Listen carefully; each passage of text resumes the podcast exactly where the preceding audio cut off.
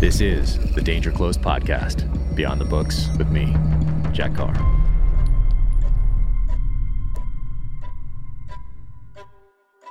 Welcome to the Danger Close podcast, an Ironclad original presented by Sig Sauer. My guest today is my friend, Doctor David Kilcullen. David is a former Australian Army officer who managed to get a P H D in political anthropology along the way. He was the advisor on counterinsurgency to Condoleezza Rice at the State Department and to David Petraeus during the surge in Iraq. Today, he runs a strategic uh, advisory firm and has written five books. Uh, and if you've been paying attention, you will notice his influence in each and every one of my novels, in particular, this last one, In the Devil's Hand. His latest novel, The Dragons and the Snakes, which I read back in early twenty twenty, really helped lay a lot of that foundation for what I was writing in The Devil's Hand. So uh, without further ado, my friend, Doctor David Kilcullen. David Kilcullen, thank you so much for jumping on. I'm so excited to get to talk to you. And you know what? The secret of this podcast, why I started it, is so that we could have this conversation because we haven't talked to each other in so long. So you essentially forced me, yeah, yeah. with all the different little uh, apps and stuff like that that we have to communicate through when you're traveling all around the world doing your doing your thing. I had to actually start a podcast so we could catch up. So that, that's why I'm doing the whole thing. I think the last time we had a drink together, you were still a Navy SEAL. So that was a right. while ago. And yeah, uh, a while what's ago. happened since then. Yeah. yeah. It's been busy. It's been busy. And I think the last time we were actually, last time we were talking uh, seriously about things was when I was going down, I was in South Africa with, uh, with a mutual friend of ours. And mm-hmm. I was going down there to help train up an anti-poaching unit.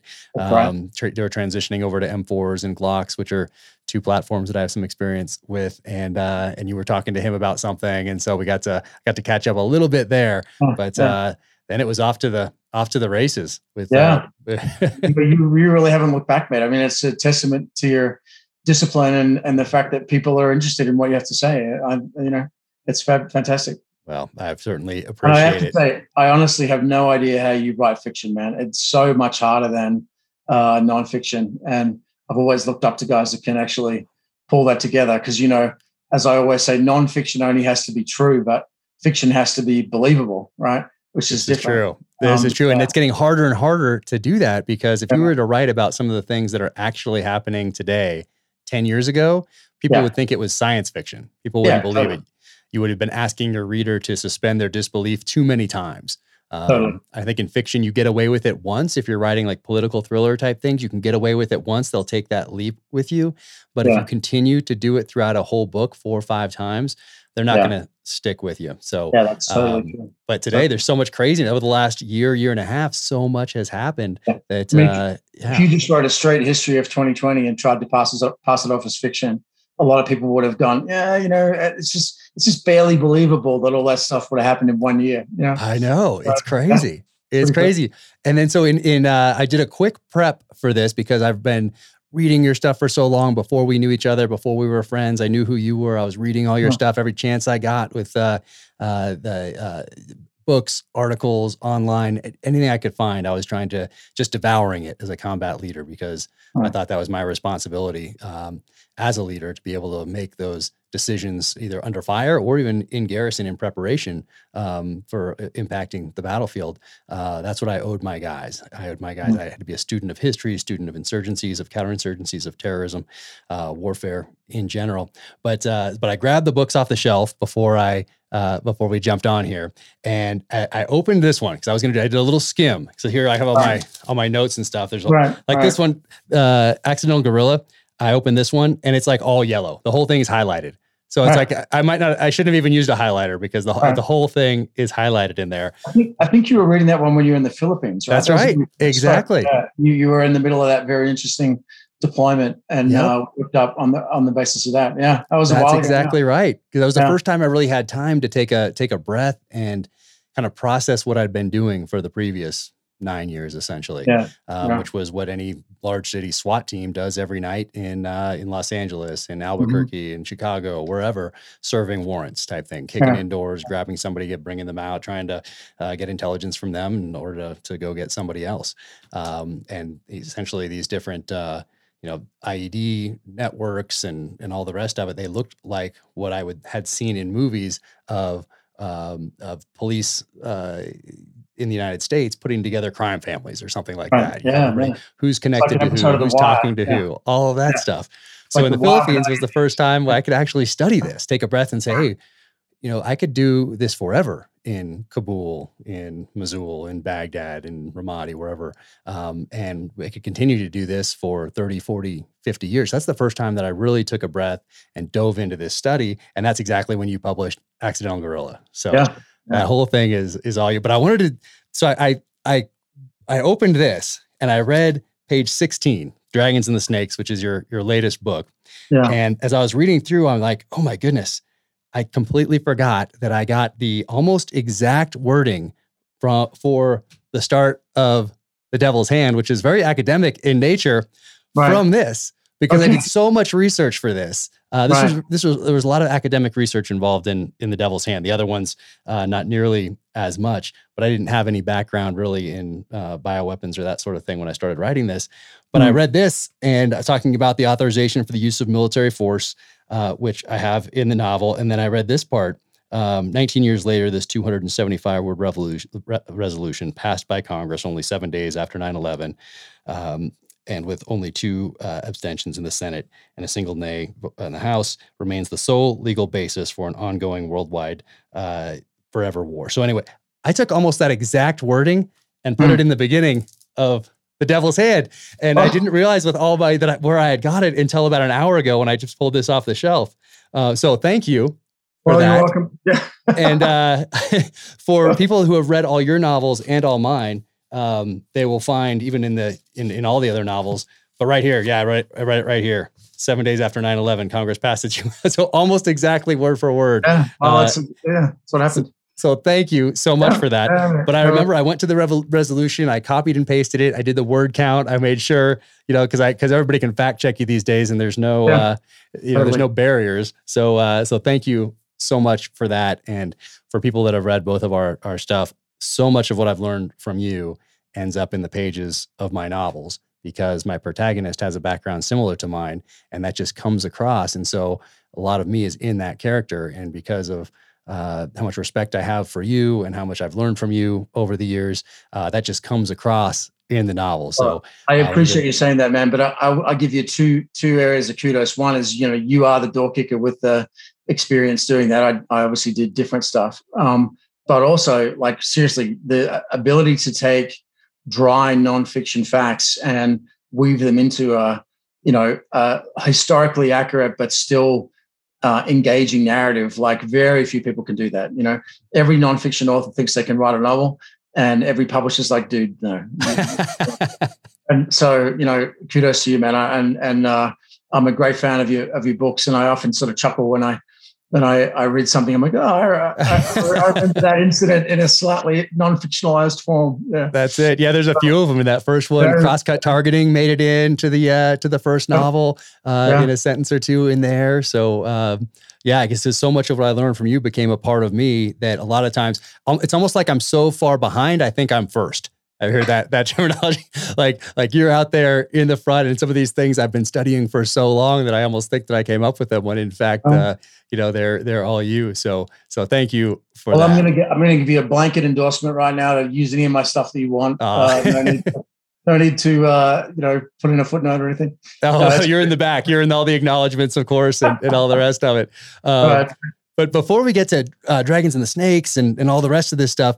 Um, for people that might not be uh, familiar with your with your background, how did you get up to the the point, well, of Dragons and Snakes, but really up to um, the the twenty-eight articles? Like, how, where did you yeah. uh, from Australian military up through uh, through that time frame, two thousand six, two thousand seven time frame? Um, what was that path like for you? Yeah, well, you know, the great question for those that are, aren't in our business. You know, I I um I, to explain my accent, right? I'm an American now, but I. Australian by background, and um, was in the Australian military. And the way that it worked back in the eighties when I graduated from the academy was that everyone had to do an Asian language. And um, I did my sort of language test and tested out fairly high. So I just finished my um, my platoon command, and the uh, Army's like, right, you're going to language school. I was like, oh, Jesus. So I ended up going to language school. I did Indonesian, um, ended up being trained to do um, what we call security force assistance or foreign internal defense. Uh, so working with a foreign military that has a, a threat um, and helping them to sort of uh, get a grip of it. And so I went out as a young captain in the nineties all over Indonesia working with uh, the Indonesians. And at that point, it was pretty quiet. It was a military dictatorship at that point. Um, we had yet to see the democratization that's been really amazing in Indonesia in the last twenty years or so. Uh, but I became pretty quickly aware that there was this entire um, Islamic extremist separatist organization that had existed in the fifties and sixties and arguably still existed in Indonesia that had never really been written about, um, uh, you know, in, in the academic world. And I was had just started my PhD on political anthropology. So I sort of pitched the army on, I'd like to do this study of Islamic extremism and terrorist insurgency. And the army was like, "Dude, no, you know, why are you doing that? It's, you know, it's irrelevant. You know, it's post-Cold War environment. Under what possible circumstances would we ever fight, you know, Islamic insurgents?" So anyway, eventually I talked them into it and they, they let me do it, but they never gave me a day off or a, a dollar. I just did it all on my own time while, you know, commanding a company, and I was S three of a, like, equivalent to a Ranger battalion and doing all that stuff. Um, but then nine eleven happened, and uh, immediately uh, people probably remember just after nine eleven there was a big spike of activity in Indonesia, and in October of two thousand two there was really big Uh, terrorist bombing on the island of Bali that actually killed more Australians p- proportionally by population than nine eleven uh, killed Americans. And it really engaged the government very heavily in, okay, we've got to do something about this. And everyone's like, does anyone know anything about these guys? And then the army were like, oh, yeah, we we have a guy, right? Well, so where's that guy we told not to do that yeah, PhD they're, program? They're like, suddenly I was like their, you know, the son of their prescient uh, genius.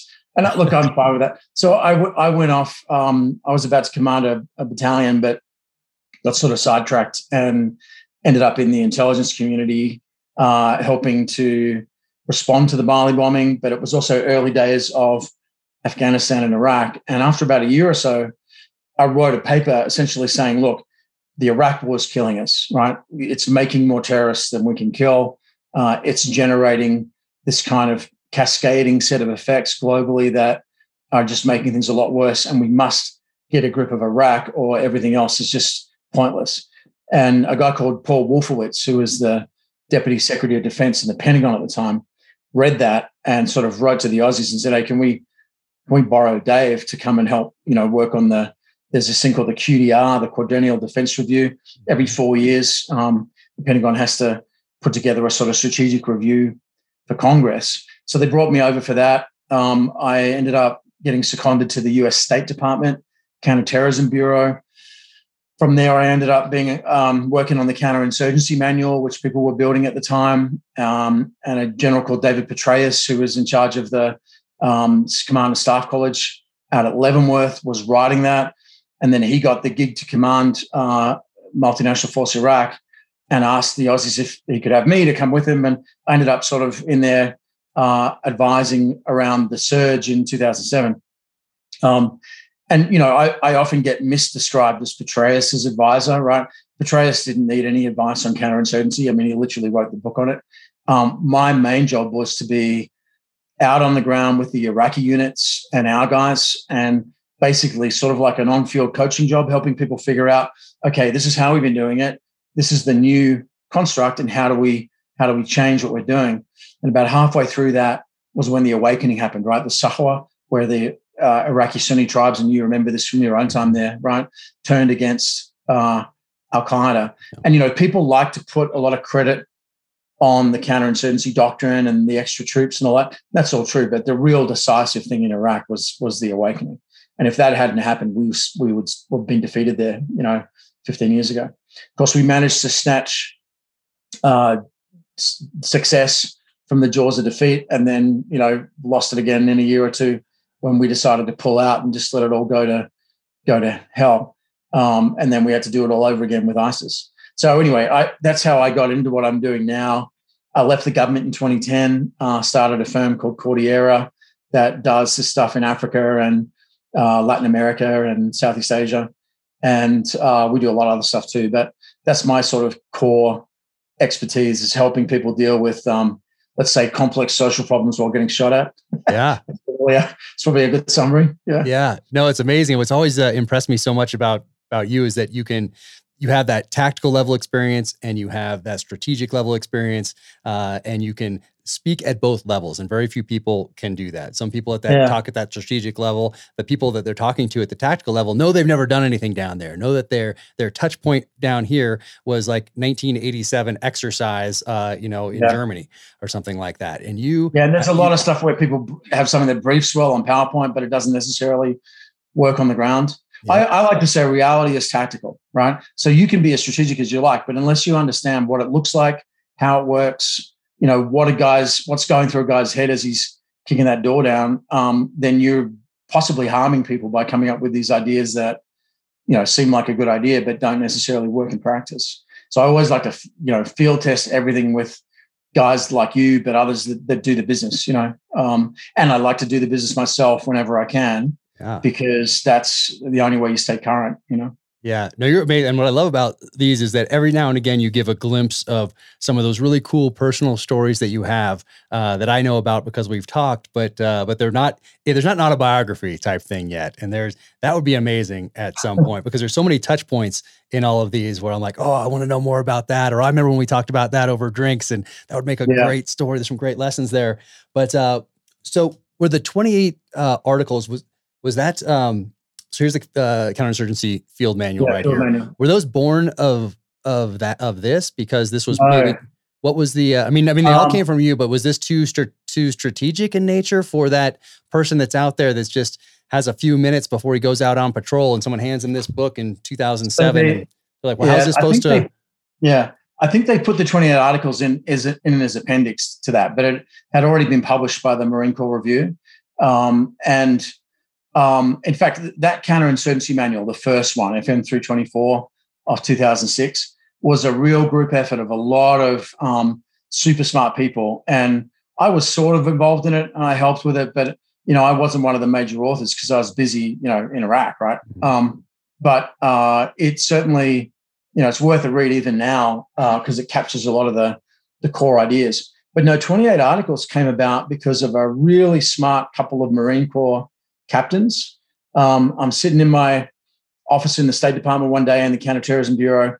There's a knock on the door and these two guys come in. One's a guy called by the name of Scott Cuomo. Um, there's a couple others. Uh, and they say, look, we're instructing out at Quantico and we've seen all this sort of higher level strategic stuff about, um, you know, how to achieve various high level goals in counterinsurgency. But what it doesn't give you is the concrete detail of like how to do it. Mm-hmm. Um, And would you be willing to kind of, you know, give us some pointers on that? And as it happened, I had to go to a, a meeting that afternoon in the Pentagon, and uh, the guy I was supposed to meet stood me up. He had another meeting come up. You know, that happens. So I ended up sitting in a Starbucks near the Pentagon with like two hours to kill. Didn't want to go back to the State Department, you know. So I pulled out a little black notebook and I just started writing down all my sort of key points that I would have told those Marine captains about how to think about what to do. And I organized it in sort of chronological order. Happened to be twenty-eight points. And for people in my business, there's a famous article by T. E. Lawrence called the twenty-seven Articles, right? Which is his description of how to do guerrilla warfare against the Turks in World War One. And I'm like, oh, I have twenty-eight. So I said, I'm I win. Articles, little homage to to uh, to T. E. Lawrence. Not that I'd ever be in his category, but you know, just oh. to kind of you know uh, link it. So a lot of guys read twenty-seven, twenty-seven, twenty-seven articles by Lawrence with twenty-eight articles by me. And I'm like, well, I'm honored to be in the same company, but yeah. you know, he actually, uh, you know, had a, an amazing history in World War One, but I, I'd argue you should read probably both in, uh, you know, together. Um, but yeah, that's how it came about. And I, I went home from that Starbucks and I basically drank about half a bottle of Lafroyg that night, stayed up till about two in the morning, just wrote it up, you know, on my computer and sent it out. And originally it was an email. Um, And it just sort of went around, like sort of yeah. Sam is that around the Army captains and and uh, and around the Marine Corps. And then I get this call from the Marine Corps Review, and they're like, "Hey, can you can you write that up as an article?" So I ended up putting it out, I guess April oh six, maybe. So about a year and a bit before the um, the Coin Manual came yeah. out, and about a year before the Surge. And I think um, it's funny because you put a lot of work into books, right? But sometimes it's the thing that you chunk out, you know, in one night yeah. with a half bottle of whiskey that that is most resonant. And part of it is because it's practical, right? It's like, here's what you do first, right? Mm-hmm. Then do this, think about this, you know, try to kind of give people a, a how-to guide. But I also tried to caveat it to say, like, this is what I know from the campaigns I've done. Uh, when you get out on the ground, th- this is only ever going to be a very rough guide, and you got to figure it out for yourself, right? And that that's a message that I think has resonated with a lot of people over the years. Yeah. Oh, yeah. That's hard I to remember that's years ago now. Yeah. yeah, I know. It's crazy how time is flying. And here it, it's yeah. captured here in, uh, in Counterinsurgency um, right there. Oh, I think you can hmm. yeah, see it right there. Yeah. But um, yeah, this is I fantastic. Yeah, all my books. I don't know what's going I, on. I have, to, I have to get my publisher to send you a, a crate of whiskey. Please, hey, I won't turn it down. Uh, uh, but uh, this one, I, so I put these on my uh, the professional reading list that I was asked to put together before I left the, the military for the Naval Special Warfare Center. I don't know if they actually implemented it or not, um, but uh, but I put all those books that had uh, impacted me and the ones that I'd recommended over the years uh, to junior officers, to chiefs, to anybody that expressed an interest, um, and uh, and turned that into this professional reading list right here. And all um, your books, of course. A couple of them weren't out then when I was back in the military, but uh, but all these books are required reading as far as I'm concerned for any student of warfare, whether they're uh, going to be a practitioner of that, or they're going to be a policymaker, or they're going to be sending out a tweet uh, on a, on the, on this subject that's going to be read by one person or ten million people. Doesn't matter. Um, the, these are absolutely fantastic right here. And jumping back to David Petraeus um, really quickly, there was something that happened in, I think it was Afghanistan in two thousand eleven, where uh, you got your hands on a uh, an Al-Qaeda uh, after action report that described you as uh, Petraeus's Australian mercenary. That's right. It was actually it was actually a report from Iraq. Okay. Um, but people were sort of passing it around, and it's interesting, right? Because we think about terrorists as being, you know, on the one hand, you think of them as sort of depraved psychos, which is actually not true most of the time, and then we also tend to think of them as kind of ten feet tall evil geniuses. And the truth is, you know, they what what they are is a learning organization that's continually adapting uh, to a really hostile environment, and people that don't adapt fast enough die. So, you know, it's sort of combat Darwinism, right? And the the guys we're fighting twenty years into the war on terrorism, by definition, the smart and the lucky and the cunning and the adaptive guys are still out there, and the stupid and unlucky are, are dead. So they put a lot of effort into adaptation and lessons learned, much as a professional military organization does. And basically one of my analysts found this thing. He's like, hey, look at this. And basically it was an after-action review by a group in Iraq about why they lost during the surge, and talking about the different elements that made it hard for them to operate, and then recommending some ideas for the Afghan uh, Taliban and others about how to react to the U S surge in Afghanistan, which was about to happen.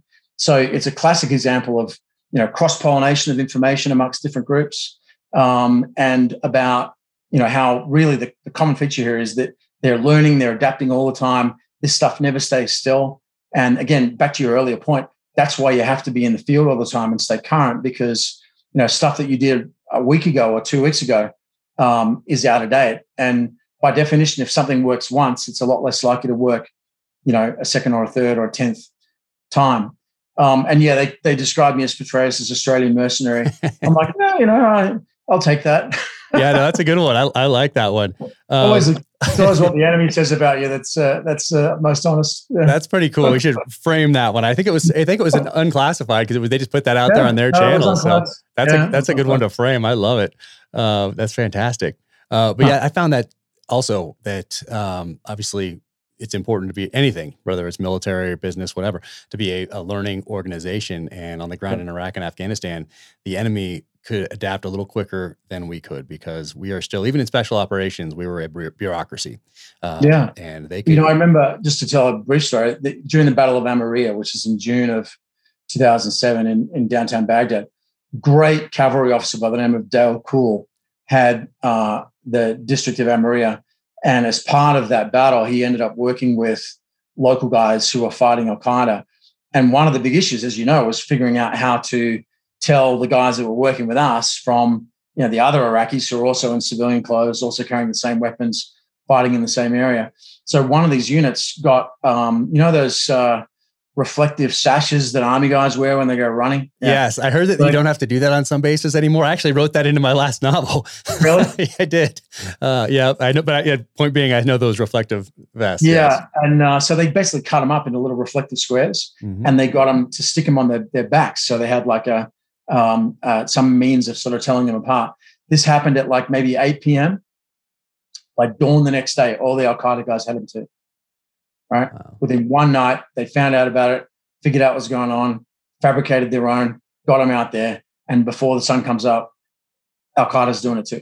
You know, that's how quick they, they were at adapting. Um, and they, I would argue Islamic State, you know, successor to A Q I, is probably the most resilient and adaptive organization that I've ever encountered, you know, um, friendly or enemy, right? Um, and without in any way seeking to copy their methods, we could learn a lot from the way that they adapt, you know, because um, as you said, we're slow. We're dinosaurs to their mammals, you know? Yep. No, exactly. I mean, they can pivot on a dime, it seems, um, particularly yeah. Yeah. Uh, I E D technology. As soon as we counter that, they're figuring out a way around it. That's that game of constant adaptation. And we're both looking for, for gaps in each other's defenses. We're both looking to capitalize on momentum um, and continually adapt faster, obviously, than... Uh, and meanwhile, meanwhile, you've got great power actors like China and Russia and Iran, to some extent, looking at what we're doing and going, yeah, I'll take some of that. I'll take some of that. And they're copying from our methods, but also copying from our adversaries and sort of sitting to one side, letting us fight each other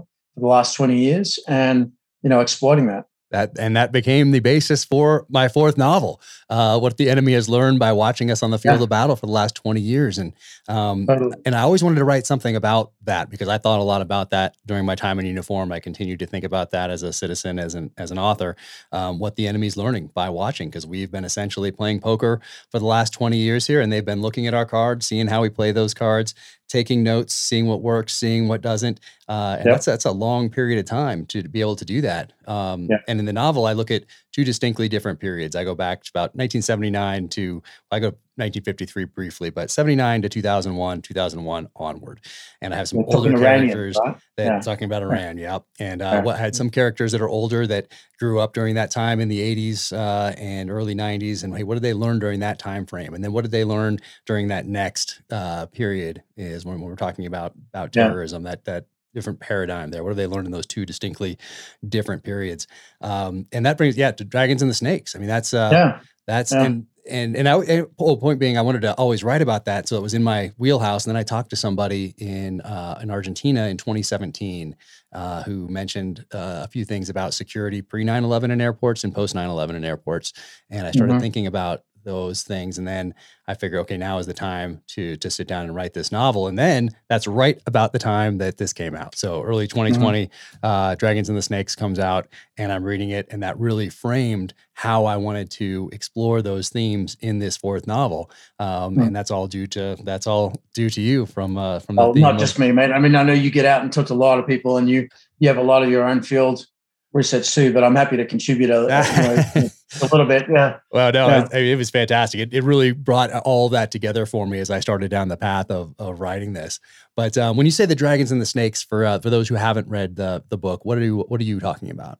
Well, it's actually not my phrase. It comes from Jim Woolsey, who was uh, uh, President Clinton's first C I A director, and uh, when he was doing his confirmation hearing. So, if you want to be the head of an agency, um, and you get nominated by the president, you have to be um, uh, approved by the Senate, and you go through a whole process for that. And when Woolsey was giving his um, confirmation testimony in February of nineteen ninety-three, so about maybe fifteen months after the, the end of the Cold War, uh, one of the people on the on the committee said, well, how do you see the next ten years of sort of post-Cold War environment? And he said, we've slain a large dragon, talking about the Soviet Union. But now we find ourselves in a jungle filled with a bewildering variety of snakes. And in many ways, the dragon was easier to keep track of. So by dragon, he means, you know, peer adversary, great power states with nuclear weapons, you know, like the Soviet Union.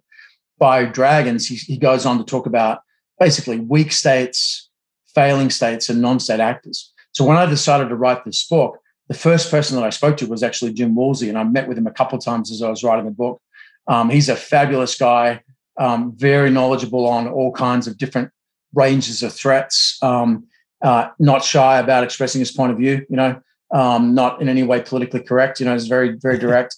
And we had a great conversation about basically how we screwed it up, right? And how um, ideas that were pretty obvious to them in the nineteen nineties, we somehow lost that during the War on Terror. And basically the argument of the book is for ten years after the Cold War, from ninety-one to two thousand one, we focused on snakes, right? Um, weak states, non-state actors, failing states, you know, Rwanda, Somalia, Liberia, you know, all the stuff we did in the nineteen nineties. After nine eleven, we narrowed that focus to just one snake, you know, international jihadist terrorism. And we had such a narrow focus that everybody else was able to adapt around us and do all that learning that we've just been talking about. Today, we're in like a post-Woolseian environment where the dragons are back, China, Russia, you know, to some extent, Iran and North Korea, but really China and Russia are back in a great power um, competition. I hear people saying we should avoid getting into a Cold War with the Chinese. Dude, we are already in a Cold War with the Chinese. We've been in one. They've been in one with us for years. We just have, have just started to wake up. Um, and so what I wanted to show is how China, Russia, all of the terrorist organizations, Iran, the North Koreans, how they've learned in that period since um, since Woolsey. So basically I have a chapter where I talk a lot about non-state actors and how they learn, and I have a theory chapter, you know, talking about application of a bunch of ideas from evolutionary theory, mm. right, to how people adapt in a, in a warfighting environment. Um, and then I have a big, long chapter on Russia, a big one on China, and shorter ones on uh, uh, on on Iran and North Korea. For the Russia chapter, I actually went up to the Arctic border between Norway and Russia. That and was fascinating. To, like yeah. I wanted to take that and just do another yeah. book on that. I feel like I should not read the when they come out, read them cover to cover. I should just pick a chapter and then start my next novel. Like just get yeah. the, get a spark or something to explore and and start that next chapter. But that was fascinating. Yeah. What so what inspired you to go to go up there as part of this research? Was there something that stuck so, out? Yeah. So, well, a couple of things. One, I love the Norwegians. I don't know if you work with them much. But I haven't, but I always wanted to. I missed that part. Yeah, they're just fantastic. And um, for an army their size, of a nation their size, I'd say no one beats them in terms of quality. And particularly their special forces are just outstanding. And um, the Norwegians played a really big role in a number of the campaigns, obviously, since nine eleven. I knew a bunch of guys um, from Afghanistan and, and elsewhere. And I'd been invited to go to Oslo Um, to speak at a conference talking about the future of uh, potential conflict with the Russians. And I was like, I'll come, and you don't have to pay me, of course, but um, I'll do a little contra deal. Take me up to the Russian border. There's a special unit up there. Uh, it's sort of like, um, you know, elves running around on the border of Mordor, uh, you know, hanging out in the forest with the Eye of Sauron looking at them. Um, this tiny little unit, it's about six hundred people, very elite. You're about four hundred miles north of the Arctic Circle. It's all forest and swamp and tundra. Uh, and um, on the other side is basically the entire Russian Arctic, you know, Northern Fleet, plus about three divisions of airborne troops and motor rifle troops. It's this huge amount of Russian firepower uh, on the other side of this tiny little border.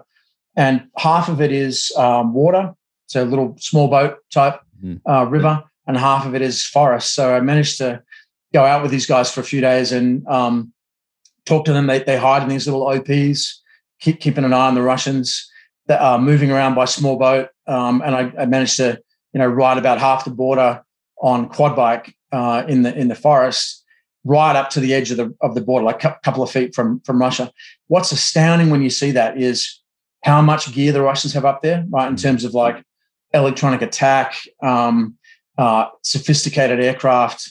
There's a whole nuclear submarine bastion up there, but they've also got like an entire brigade of V D V, so airborne troops that can like drop in with with weapons. They got they got assault hovercraft. There's all this stuff out there, um, and, and but also when you look at it, you realize that their border, even thirty years after the fall of the Soviet Union, is not designed to keep people out. It's designed to keep people in. Mm. Um, so uh, it's a very interesting sort of verdict on, you know, modern Russia when you think about it. Uh, but the interesting thing about that area is there's a lot of Russian-speaking Norwegians. There are a lot of Norwegians who actually fought with the Russians against the Germans in World War Two. Um, you know, people from if you've ever been to Norway, bring your own alcohol because it costs like a bomb to buy like a bottle of whiskey up there. I'll keep people, that in mind. Yeah, it's ridiculous. So people and, and petrol too. So people drive across the border into Russia all the time to get vodka and gasoline, right? Wow. Meanwhile, Russians come into uh, Kirkenes, which is the big uh, town up there, to get diapers. For some reason, the Russian economy can't make a decent diaper even thirty years after communism, and they and they and to get you know aircraft flights to go to the rest of Europe. So there's a lot of cross-border traffic. There's intelligence activity goes on. Um, there's cross-border movement. A few years ago, five thousand Afghan and Middle Eastern refugees came across the border in basically one two-week period uh, in this one little crossing point up there in the Arctic. And it's like, how did they get there? You know, well, they had help, you know. And a lot of what the Russians have been doing to the Europeans and to us and to others, I think um, you can see that happening on the ground up in, in Norway.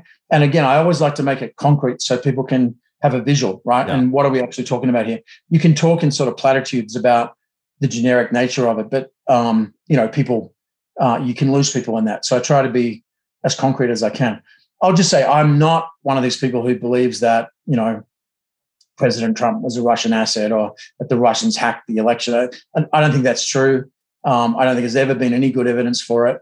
What there is good evidence for is the Russians manipulated our political polarization with a technique they call reflexive control as a way of getting us to shout at each other so they could do all the things they wanted to do in places like Syria and Africa and Ukraine uh, and elsewhere. You know, so I think it's worth bearing in mind that sometimes we're our own worst enemies when we make these guys out to be, you know, ten feet tall and bulletproof. Um, the Russians are, they have some serious weaknesses. Um, and I think uh, that equally goes for the Chinese. Um, I didn't write about it very much. When I wrote the China chapter, I spent a bit of time out in New Guinea and out in the Pacific, uh, various places in Southeast Asia and Latin America and Africa. Uh, and it's astounding how much the Chinese have expanded into that space. So we can talk about that if you want. But the, the Russian stuff um, I find fascinating. The Russians are a lot easier for us to understand than the Chinese are, I think, a lot of it. No, I think you're you're absolutely yeah. right on that point. And that, that the few paragraphs that you have on uh, why there was Russian meddling in uh, an election, the distraction, all that stuff, the division that that caused so they could do these other things. I mean, every single chat, every single paragraph in these are, they're so good. There's so much, there's so much value in every single sentence here. Um, but for the country as a whole to read those couple paragraphs that you have about that, I think would be so therapeutic for people that are at each other's throats about these things because they read a, an uninformed, you know, tweet or an article that's meant to divide or manipulate. Um, but I mean, that that's, everybody should read that for just that couple of those couple of paragraphs. It's so, yeah. so valuable. It is, it is very sad what they've been able to do. And I, I think, you know, I'm, I'm happy to be an American, but I just got here. Right. And I, I don't really have an opinion on U S domestic politics. I try to focus on what I, what I know well, but even I looking at that can see like, hey, this is totally, you know, uh, exaggerated and polarized for political gain. And it isn't helping the country. It's actually making things, you know, a lot worse. Um, And interestingly, if you go to somewhere like Ukraine or even Norway or Finland, what you see is that this technique of pitting people against each other is a classic Russian technique, and they do it all over the place, right? It's not unique to the U S, and you don't need, you know, a Russian asset in the White House. You just need, you know, that's completely unnecessary, right? And I, I always, you know, notice when everyone brings this up with Putin, he just laughs, right? He's not laughing out of some kind of like, wow, you know, right. Doctor Evil. He's laughing at the sheer naivete of thinking that you actually need to do that. You know, I mean, it's it's so easy to manipulate a modern democracy, uh, you know, just because of the way we operate. Yeah, the way it, it is structured. Um, yeah. But, uh, you know, it's been a year since I read, over a year since I read Dragons and Snakes. Um, but uh, I didn't know about that Norwegian. I mean, I knew about Norwegian involvement with uh, special operations executive and all that sort of thing in World War Two. I, that's fascinating. But I didn't know about the Russian side yeah. of it on the Allied part. Like that was, that was fast. I, d- I had no idea that was, that was in there. Thousands I love that. Russians, yep. Yeah. Thousands of Norwegians went to, went to the Soviet Union, came back and invaded northern Norway with the Russian army in nineteen forty-five. And for most of the Cold War, the Norwegian government treated them like they were more or less criminals, right? I mean, guys that were in the Norwegian resistance against the Nazis on the Western side got medals and pensions and had movies made about them, you know, heroes of Telemark. Telemark. Yep. Yep. Um, and meanwhile, there's this whole other thing that went on up in the north. And, you know, I've heard people say that you can still drive around up there, and those people are the descendants will like flip you the bird if you're a Norwegian, because they got they got screwed over. Yeah. Right? Um, and they're you know they're loyal Norwegians, right? But um, they were treated like you know a fifth column for most yep. of the Cold War. Now the Norwegian government, to its credit, um, remedied that you know after the Cold War. Okay. Um, and it, but, it took a while. Yeah, it took a while. Yeah, yeah, totally. Yeah, that was fascinating. I hadn't studied that side of, of that. And I'm always uh, very uh, interested, uh, so interested in, in special operations in general. And then that cold weather warfare side of it, particularly yeah. what happened uh, up there during World War that's, Two. That's, that's definitely a growth area, right? Yeah. I mean, you would have seen um, there's a lot of saber rattling going on in the mm. Arctic. Um, Russians have an incredibly um, aggressive approach to um, international waters and to the you know the, the dominance of, of particular parts of territory up there. The Chinese have now had themselves declared an Ar- a near Arctic power, which is kind of amusing because the closest they get to the Arctic is about roughly where Pittsburgh is, you know. But they um, they've had themselves declared that way. They've got uh, icebreakers and all kinds of stuff going on. And then you know my own home command, uh, Special Operations Command down in Australia, they they're starting to focus very heavily on the Antarctic threat. Um, oh, wow. Yeah, and the fact that we, you know, I, I think we've all been used to running around deserts and cities for the last twenty years. That's going to continue. You know, I wrote a whole book on on urban warfare. I think that's definitely going to be the way of the future. But we're going to have to master some, uh, let's call them special environments that we haven't had much to do with in the last twenty years. And one of those is definitely um, Arctic and cold weather. Well, I think you just gave me my idea for, see, I'm writing book five now. I have book six already uh, outlined, so I know where it's going. I found that, that helps me, that I'm not wasting bandwidth worried about how I'm going to end one book and start another. So that's already done. But uh, yeah. I think you've given me an idea for book uh, seven or eight. So I'm going to have to dive into that a little more uh, very, in depth. Very Hemingway-esque of you, mate. You know, Hemingway had this thing about you should never stop writing for the day till you know what you're going to say next. There right? we go. That's perfect. And yeah. it, it does help because then I'm not worried. Yeah. I'm not wasting that bandwidth and tiring my, myself out. Um, totally. But, uh, you know, in talking about the domestic side of the house um, uh, a little bit here. So in writing this novel about what the enemies learned by watching us, what are they incorporating into their future battle plans, all those things, uh, I got to about October, November of twenty twenty, and I ran into a problem because I put myself in the enemy's shoes from August of twenty nineteen when I first outlined the book. Started doing all this web, uh, research into bioweapons, got into January, February, read your book, kind of narrowed things down a little bit, continued that research and writing throughout the year. And as I'm finishing up in October, November twenty twenty, I realized, wow, if I was the enemy, I wouldn't do much right now. I would just kind of sit back and watch because we're doing a pretty good job of tearing ourselves apart from the inside out. And so I had to then figure out a way in a fictional sense to uh, to make it necessary for the enemy to strike now, which I which I did figure out, which is part of the fun of uh, of writing these things is you're aggressively yeah. solving problems on the written page the same way I would have on the battlefield. But if I mess right. it up on the written page, it's okay. No one's coming home in a in a body bag. But um, mm-hmm. but that was the problem I had. I got to that point and kind of red selling this from the outside. That's what I came up with. Like, just watch for a little while longer. Yeah, watch look, us fight I mean, inside. You do not need to assume that the Chinese or the Russians or any other, out, or the Iranians or any other extraneous actor owns or is manipulating some player in U S politics, right? You just have to see that they're looking at us and just gently nudging, you know, both sides to get people to be more aggressive to each other and help to tear us down. And frankly, they've got a lot of um, assistance from elites, right, in the U S. And I, one of my questions in my mind, and it's an open question, is whether a country can survive when its own elite seems to hate it, right? I was really struck by the meeting that just happened up in Alaska between um, our State Department and and uh, and the Chinese, where the Chinese launched this blistering attack on the U S, and every one of their talking points came out of the editorial pages of the New York Times, right?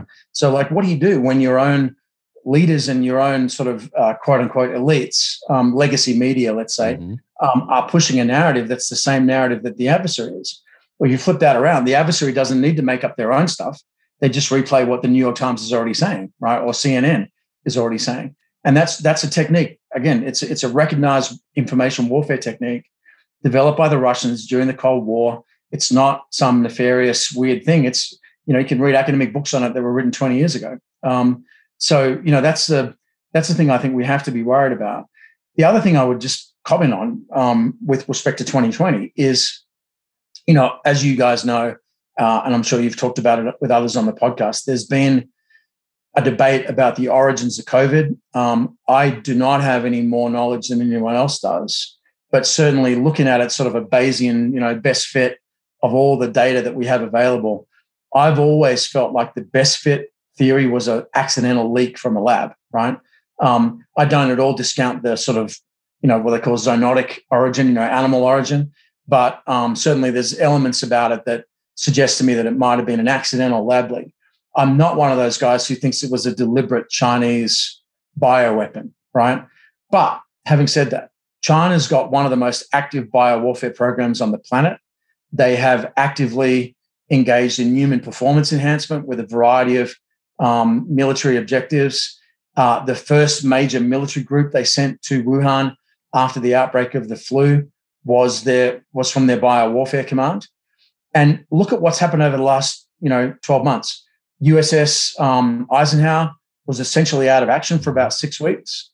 Anderson Air Force Base on Guam was massively disrupted for a couple of months. Uh, the French aircraft carrier, the Charles de Gaulle, got knocked out of action for a couple of months as well. Um, the effect of that virus on not just the Western economy, but on particularly maritime and air assets had a huge impact. And I would just suggest that if the Chinese biowarfare guys are not currently right now studying this and saying, hey, if that's what we could achieve with an accidental release of a non-weaponized pathogen, imagine what we could do with a deliberate release of something that was tailored for, you know, particular effect, then they're guilty of military malpractice if they're not doing that, right? Oh, yeah. So I think the next time this happens, um, you know, we're going to be dealing with adversaries who have learned a lot, not just about masks and, you know, vaccination and lockdowns, but about how to weaponize stuff in a way that generates the most disruptive effect on already polarized um, Western societies. So, you know, this is a, if it wasn't in the repertoire of our adversaries a year ago, it absolutely is now. And I think it's something to be thinking about very hard um, as we go forward. Oh, absolutely. That's, uh, as I was writing this book, with the basis being what the enemy has learned by watching us on the field of battle. Well, I start writing this and then COVID hits. So being in the enemy's shoes, I have to go, okay, what are they learning from our response to COVID? So that makes its yeah. way into the novel. Then we hit a summer of civil unrest. Once again, they're not just looking at that and with passing interest, seeing it on a headline and then going on to their next thing. They're learning from that. And then we have a very contentious political season, an election cycle. Of course, they're learning from that. So as I'm writing, this novel becomes, I had no idea in twenty nineteen when I outlined it, that twenty twenty was going to be such a pivotal year in the history of this country and the world. But the enemy was learning from those things. And it just became yeah. natural for me to weave those in to the storyline. And when, and in researching the bioweapons side of the house, I had no touch points with that while I was in the military, but in doing this research in academic journals and, uh, in just chapters and books here and there, interviews with people.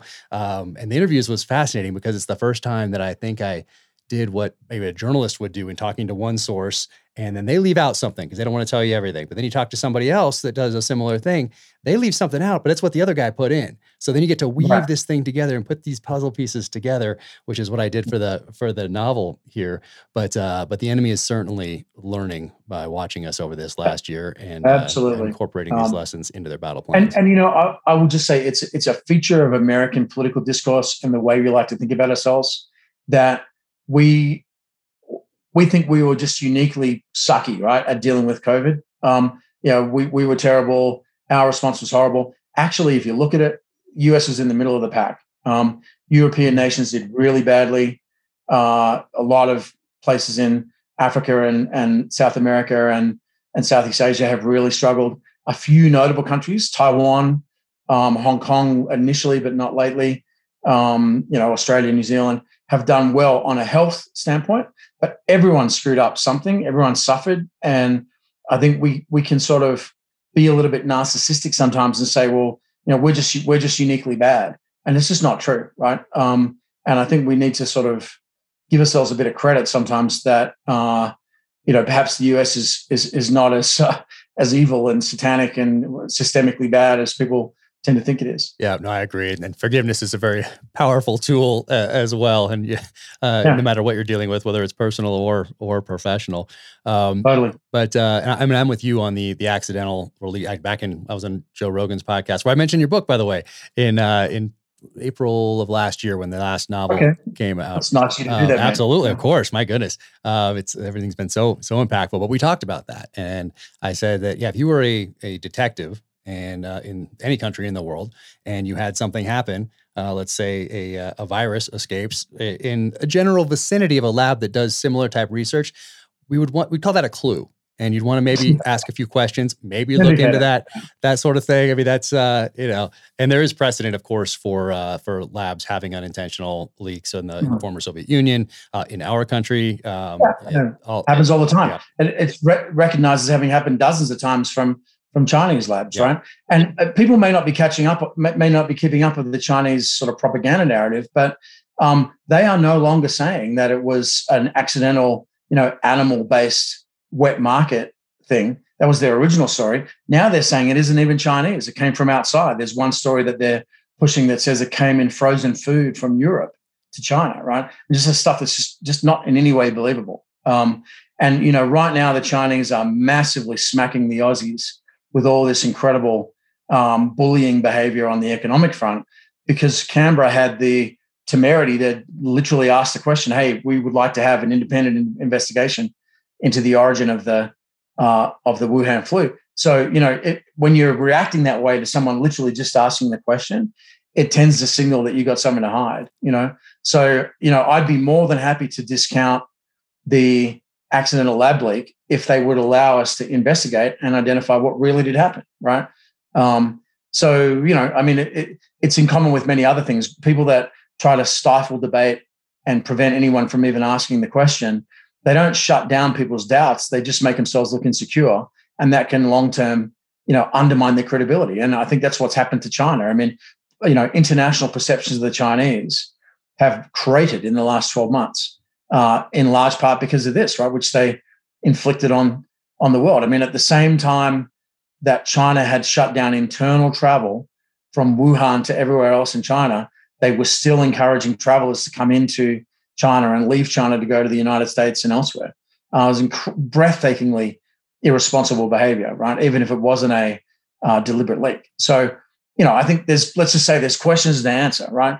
Uh, and until people are held accountable, what I worry about is next time around, we won't have learned the lessons we need to protect ourselves when we get a flu that could be much more dangerous than than this one. Oh yeah. That's what we mean. That's what we owe it at the tactical level, to pass on lessons to the, the next group coming in, or to the military yeah. as a whole.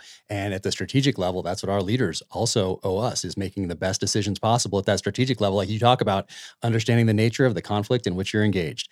Well, our senior yeah. level leaders uh, at the initial, at the outset after nine eleven and, and when we entered Iraq, they didn't do that. They didn't put that, I mean, maybe they put the time in, but they certainly ta- didn't take the lessons and apply those lessons moving forward as wisdom. They missed that. So um, in this case, we have an opportunity. We've had a full year to look back on, and to uh, uh, to look at data, to look at the decisions that were made, to see the outcomes of those decisions, and then to apply that going forward, that knowledge going forward as wisdom. So I hope that we can do that. Yeah, and in, I hope we can. You know, and take and you know take the domestic partisan politics out of it, and be just like, you know, look, yeah, we all have different political points of view, but let's figure out what really did happen, you know, which, you know, I, I have the quaint old-fashioned belief that there is such a thing as objective truth, right?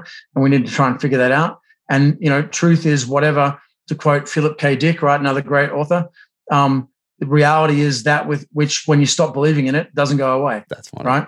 Um, so it doesn't really matter whether you uh, whether you believe a particular narrative or another. It's, you know, there's real facts, and they're going to bite you in the ass if you if you don't take cognizance of them. Yeah. And going back to the frozen food coming into Wuhan, that sort of thing, it is so yeah. much, and I don't say easier is the wrong word. It's always, I never, I try to avoid saying easier, but there are so many more options today when you're trying to manipulate a populace than there was, were in, say, nineteen fifty-five, nineteen sixty-five, mm-hmm. nineteen seventy-five.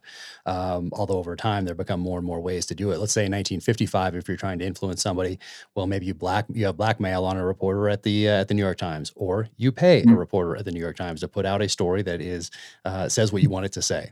Well, now with the this connectivity that we have with all these different platforms and ways to communicate, uh, influencers who don't do their research, that don't put the time, energy, and effort into the study of history, uh, they a lot easier to manipulate a populace today.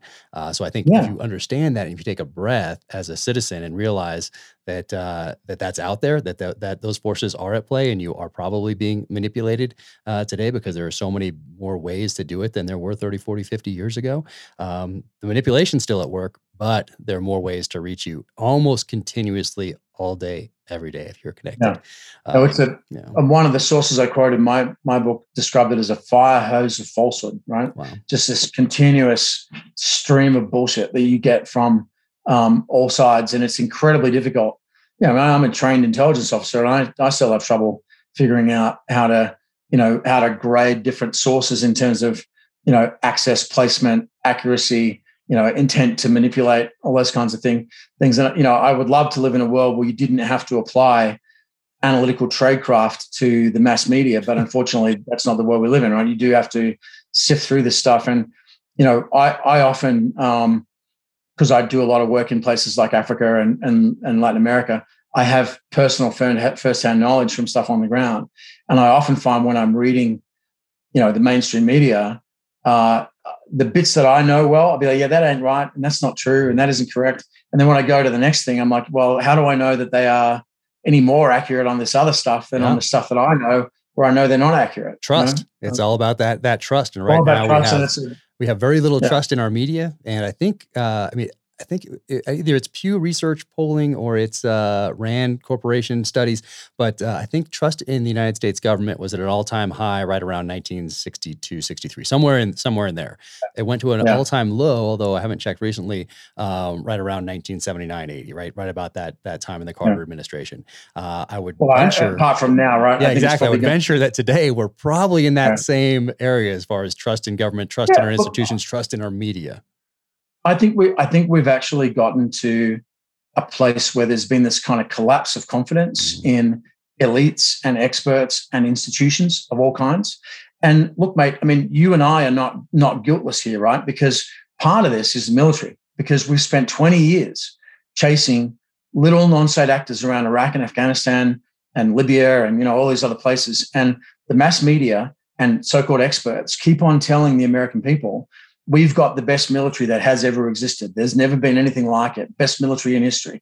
Uh, and at the same time, they can see with their own eyes that we just can't close the deal, right? Yeah. In Iraq and Afghanistan and elsewhere. And at some point, people start to go, hey, you so-called experts, you're all full of shit. Right. Um, and I, I think that's, you know, it's part of a bigger pattern, right? It applies to every aspect of society, but I, I think we have our part in that too. And that's why we've got to be upfront about what we know, what we don't know, you know, Um, because I think that you, there's only so much more of this that we can take before society really starts to come apart at the seams. Oh, yeah. No, at the tactical level, like we're pretty good at kicking in those doors. We're pretty good at that level. Yeah. But uh, well, when we're talking done, about we're talking about something yeah. besides that. And then you have a great chapter in here um, where you reference uh, uh, Rise First, Rise and Kill First. Um, and, yeah. uh, which is uh, Ronan Bergman, yep. great Israeli journalist, yep. yeah, really good, amazing book. book. Yeah. And he had The Secret War with Iran is another one of his his books. I uh, used both of those in research for my last novel as well. But uh, you reference him in that exact context as far as how what the Israelis did, particularly in the in the eighties um, and up through like two thousand two, and seeing how uh, how their their tactical level. Uh, pursuit and targeted assassination program. Yeah, it took a lot of people off the battlefield. Very successful. But yeah. the enemy in turn, now we're having more attacks because everything speeds up, that process speeds up. So is that successful strategically? So we have yeah. that same problem in our country. Totally. And, you know, in that part of the book where I talk about the uh, sort of adaptive adaptation of uh, evolution of, of um, Hezbollah and the Palestinian groups, I also quote this great documentary, which if people have an opportunity to watch it, I rec- strongly recommend. It's called The Gatekeepers. Uh, and basically a, a couple of Israeli filmmakers uh, interviewed all the surviving heads of the Shin Bet, which is Israel's internal uh, security service. And one of them, who I quote in the book, said, look, we were, we were killing all these guys, but it was point specific. It was all tactics, no strategy, right? And I think you could apply the same uh, lessons to us. I, I would just say that at the military level, sort of military instrument of power, as we say in the business, really the U S is is unparalleled, right? I mean, I I have been, you know, I'm counting seven or eight um, counterinsurgency or irregular warfare campaigns that I've personally fought in. I've worked with seventeen different militaries. I've never seen a military that's better at the tactical level at defeating an irregular adversary than the U S military.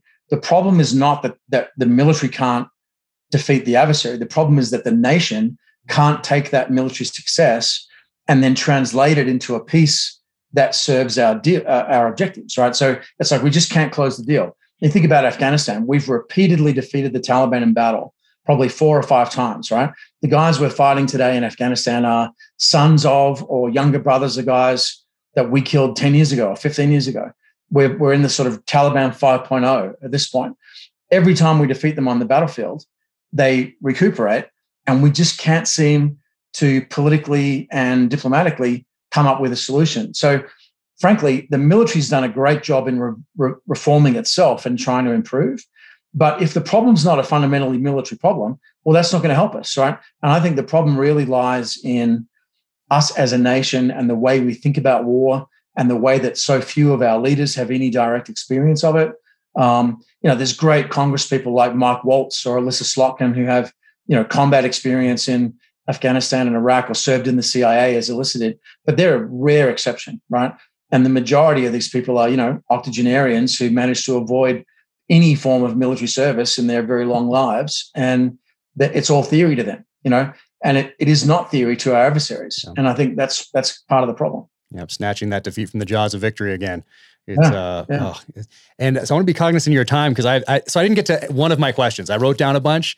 I didn't get to one of them. So, so we're going to have to do this uh, again at some point. And now I want to talk about Mumbai. I want to talk about a, a whole bunch of, of different things, but uh, because we did touch on China, I love when you talk about in, uh, in the book, your most recent book, when you're sitting at the Hotel del Coronado, having a cocktail.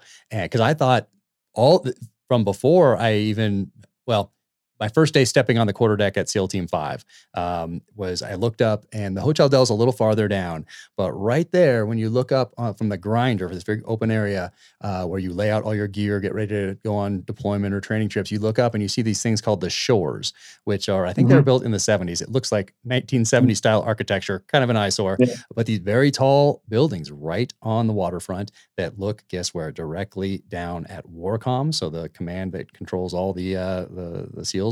And then SEAL Team Five, SEAL Team Three, SEAL Team One, uh, and I always thought I would. I bet China's up there. I bet Russia is up there. Somebody's renting out some of these floors mm-hmm. up there that have some sophisticated listening devices, and they're pointing right down here at this compound.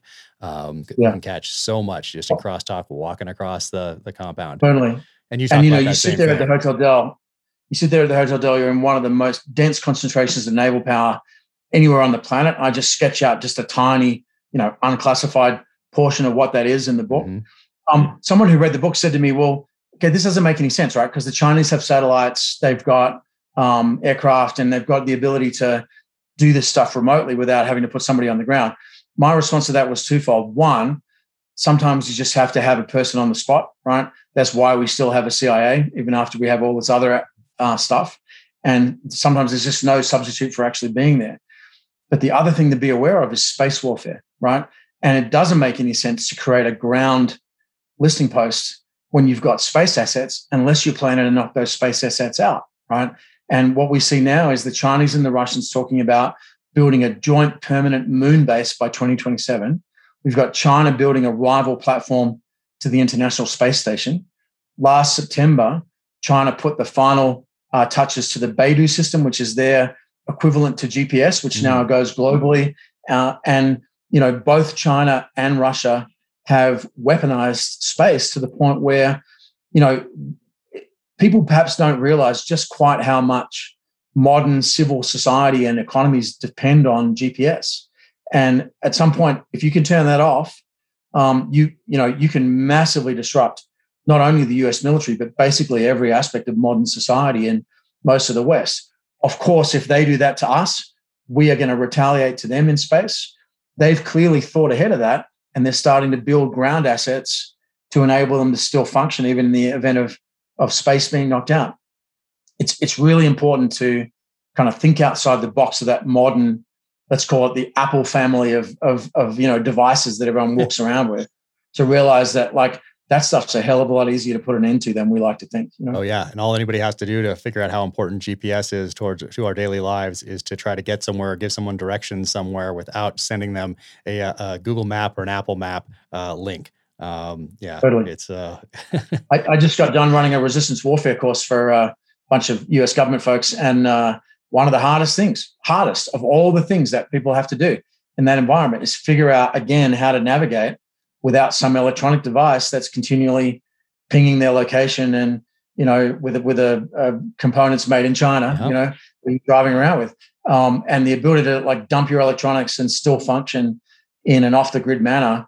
Uh, that's hard for us, but it's second nature to most of the guys who are fighting, you know? So I think w- part of it is that old school element, you know, having like two or three really important bits of gear that you know you can rely on, that are going to be there when the time, when the chips are down, that you can trust, you know, uh, and, and trying to, I always say more skill, less equipment, you know? Um, and if you have the better skills, you can do more with less, but we've become very kind of, um, you know, prisoners of our own gadgets at some level, oh, I think. Big time, uh, not just in yeah. the, on the intelligence side of the house or the special operations side of the house, but just as citizens in general, uh, yeah, uh, yeah. as far as being self-reliant and uh, and responsible and, and all those other things. Um, so I know I've kept you longer than than uh, than we said, and I sincerely appreciate you taking time to do this. And once again, I did not get to any of my questions here, uh, but I want so I want to do this again when you have time. But uh, before we go, um, I want to. I was thinking of as I was uh, I was zipping back through these these novels or these books here, and I was just thinking about uh, having seen you for a while and thinking about everything that has happened since we last met up. Um, I was looking for a little hope, because when I am uh, looking at our our, our uh, domestic situation here in the United States, I'm looking what, at COVID, I'm looking at civil unrest, I'm looking at these uh, what seem to be from the, if you were the enemy looking in, almost irreconcilable political differences. Um, When we talk about empires, um, and I like the the uh, how you framed this, and this is why I ask it in terms of hope, because you because you do talk about it in ter- almost in terms of hope in the in the novel. Um, when we talk about the decline of an empire, and we talk about a uh, I think you call it, call it a culminating point, um, maybe Iraq, March two thousand three. Um, yeah. We look back at that as that was the the culminating point where we started our decline as an empire, as a military. Um, when you look at all all this, and having put the time you have in, have on the ground, everything that you've seen, everything that you have studied, uh, everything that you have have written, and then seen politicians maybe squander, perhaps, um, what do you, what gives you hope going forward uh, when you look at at this nation, uh, of which you are now a, a citizen? Um, are we on the decline as an empire, or is there is there hope out there where we can continue to go forward and get stronger as a nation? Well, it's kind of both, right? I mean, I think um, if if you want to preserve the American quote-unquote empire as it existed in the middle of the nineteen nineties, you know, when the U S was, to use Madeleine Albright's term, you know, the indispensable nation, um, and you think that we're going to be the sort of global hegemon, you know, to use that term, uh, forever, then I, I have bad news for you, right? We are not going to probably ever get back to where we were in the nineteen nineties, and I do think we're in a multipolar environment where we have um, real serious peer rivals who are, you know, um, posing a much greater threat than anything you and I dealt with during our, our active military careers.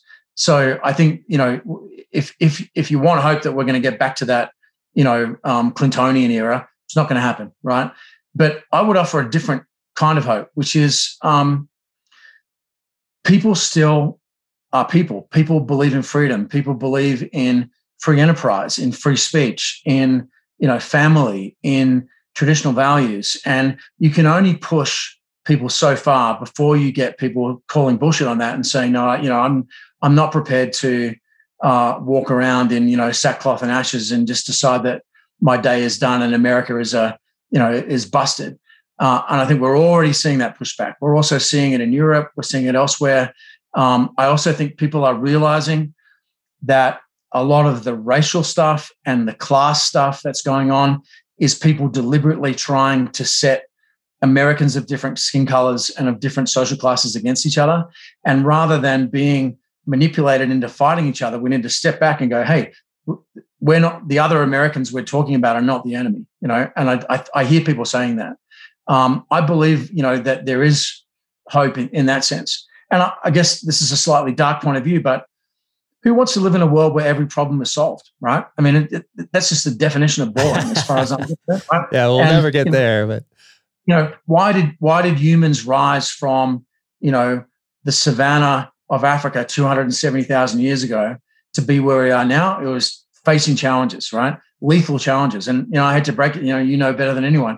We're all going to die, right, at some point. And it's how you go, right? And it's how you face the challenges that that makes a difference. And I think ultimately, you know, a life well lived is what matters most. And I think all those opportunities are still out there, regardless of what's happening, you know, inside the Beltway or on C N N or at Nike. You know, there's there's a um, there's a real world out there with plenty of challenges, and I think that getting, you know, engaged in that is is uh, is the way to, you know, unlock that hope. I love it. I love it. I think we'll leave it at that because I've kept you longer than I than I said I would. And uh, no worries, man. And I sincerely appreciate you doing this. Um, and I know you're not on the social channels. You are you are very wisely these days. I think uh, you were on Twitter for like a second or two years and years uh, I ago. I have a Twitter account. I have a Twitter account. I never use yeah. it. I um I just don't have time, man. I get I mean, it. You know better than anyone. I just totally suck at email, right? I'm I'm that bad at even responding to emails. I, you know, I just I couldn't I couldn't write books and do field work and run a, you know, run a company and all that if I was also on Twitter all yep. day. I just don't have time. I get it. Yeah, I get it.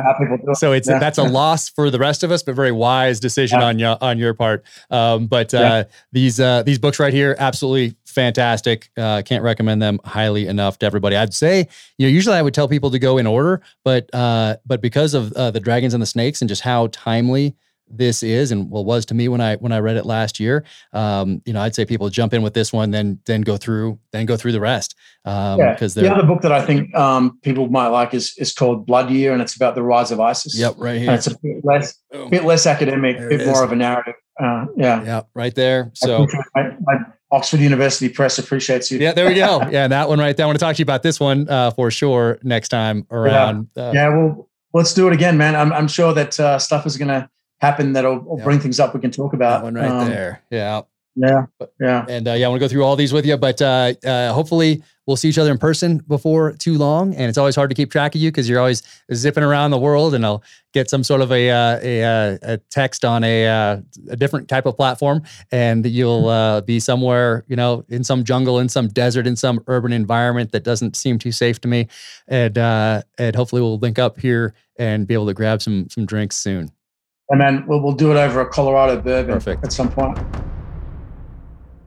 Welcome to the Gear Highlights section of the Danger Close podcast. And because I had my friend, Doctor David Kilcullen, on this podcast, I wanted to talk about his books a little bit more. Uh, I talked about them quite a bit during the podcast, but everybody, every student of warfare needs to have these books, not just in their library, but they need to be read. They need to be highlighted. They need to be revisited. Uh, I can't stress that enough. And if you're not signed up for my reading list selections every month, I have a reading list selection that comes out. You can sign up for my newsletter on the blog uh, blog section of my website there. And each month I take six. And some of those are books that come from the professional lead reading list that I was asked to put together for the Naval Special Warfare Center before I left the SEAL teams. And others are books that influenced me on some way along my journey. And I'll tell you what, these books have all influenced not just me, but an entire generation of combat leaders. Uh, and David Kilcullen is the main driving force behind that impact and that influence. So, um, get these books. Can't recommend them enough. The Dragons and the Snakes.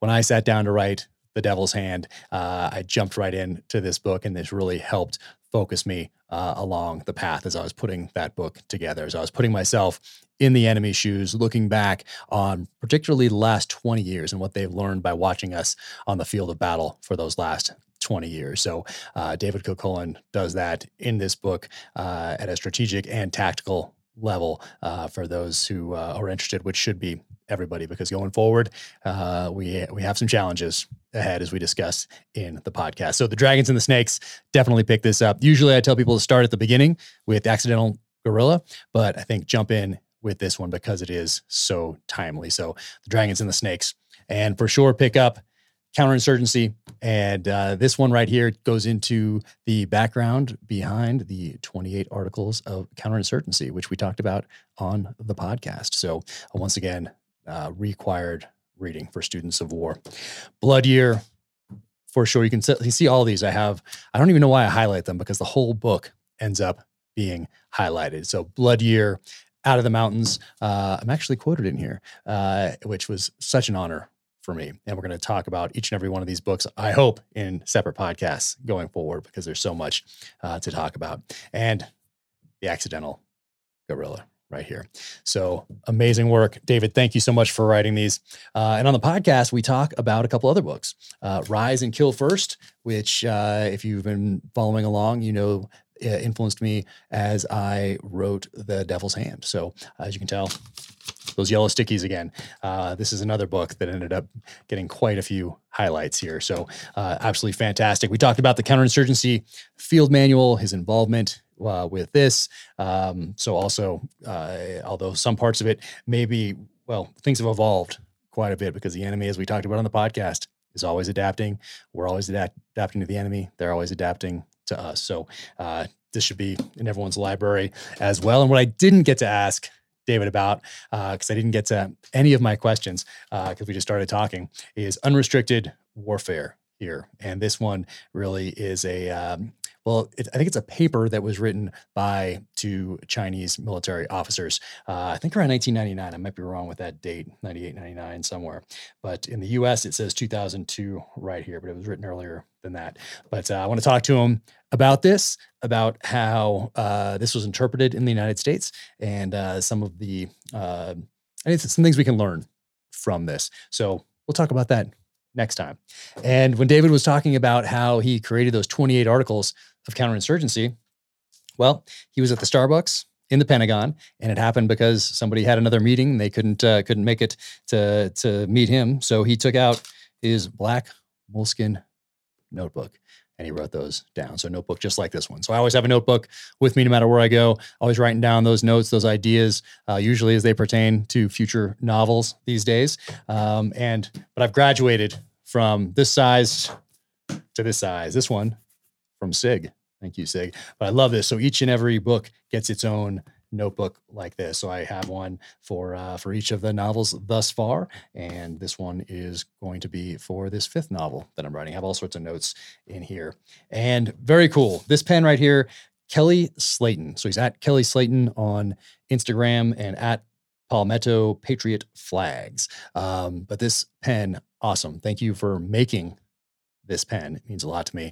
And uh, this is the one that's going to take a ton of notes here as I get deeper and deeper into uh, writing and the edits for book five, title classified. So sincerely appreciate that. Thank you so much.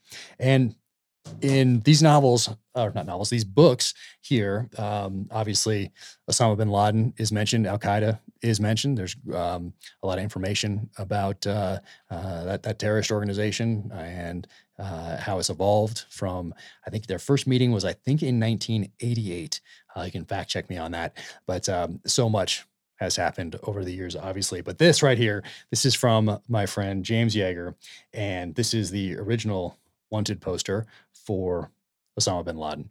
You can see the U right there because you see that he's called U B L when you're talking about him, not O B L. So this is the, the U spelling right there. Wanted by the F B I, murder of U S nationals outside of the United States, conspiracy to murder U S nationals outside the United States, attack on a federal facility resulting in death.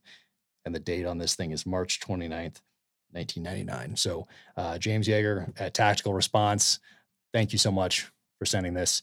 Um, that means a lot to me that you'd send this to me. Uh, sincerely appreciate it, my friend. So there we go. I think that's everything. All right. Get reading. Thank you for tuning in to the Danger Close podcast, an Ironclad original presented by Sig Sauer. For more on David Kilcullen, you can pick up his books wherever books are sold. The Dragons and the Snakes, Counterinsurgency, Blood Year, Out of the Mountains, and The Accidental Guerrilla. And I'll have to have him back on the podcast soon because he is such a treasure trove of information and knowledge, but more importantly, of wisdom. And if you enjoyed the podcast, be sure and leave a five-star rating and review wherever you watch your podcasts, on Apple, Spotify, or on YouTube. And I'll see you next time on Danger Close.